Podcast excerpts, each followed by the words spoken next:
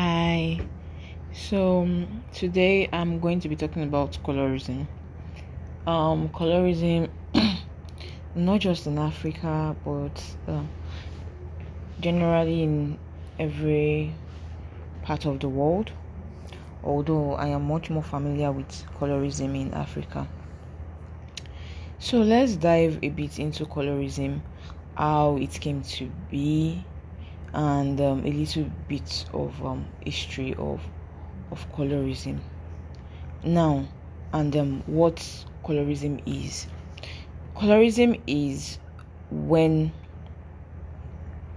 people pick or identify a person or create a, a, a particular ideal of beauty based on a person's color and um, now what that what that what that what that gives or what that what that um automatically implies is that a certain um, person with a certain skin color is going to get more praises of being beautiful regardless of regardless of the person's actual beauty whether or not the person is actually really really beautiful over somebody who has a different type of skin color.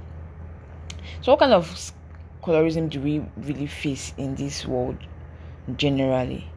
We the kind of colorism we face is where the a, a person of a lighter skin color is being put ahead as a beauty standard or a beauty ideal or people just look at this person and immediately they're like oh this person is really beautiful. Regardless just because the person has a fairer complexion or a lighter complexion than when a person when they see a person who has a darker complexion. And um, also a lot of things that people unconsciously think when they see a person of a lighter color is when they see someone who is fairer basically. The, the first thing that comes to you to to people's minds is clean pretty flawless beautiful. But unlike when people see someone of a darker skin tone the first thing that comes is dirtiness unclean you know ugly.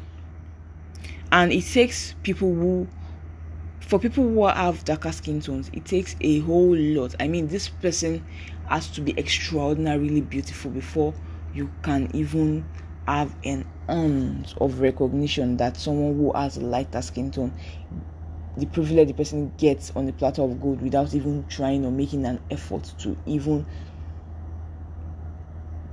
be pretty or even look, you know, even someone who has you know an average in the ideal thing is average looking will get an higher placement in the beauty world than someone who is extremely beautiful but has a dark skin.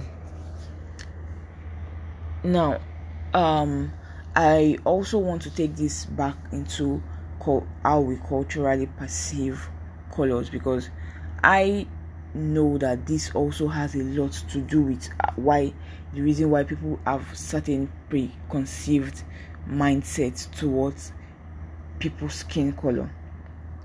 So in Africa, generally, when people see black, the first thing that comes to their minds is evil, bad, um, witchcraft, anything that has to do with wickedness, anything that has to do with nothing that is good. When they see white, purity, um, good, you know, life, you know, everything that is good on every positive attribute is associated with white. And in as much as this might seem a bit insignificant, but if you look at it deeply and you you remove the symbolism of these colors, you begin to understand as the reason why when things are darker in shade, people automatically assume um not so good things about these particular colors. Unlike when something is fairer or clearer or cleaner um and so um colorism is is actually really really something that is big. And it's not it's not just big in terms of just beauty it also creates a systematic type of privilege.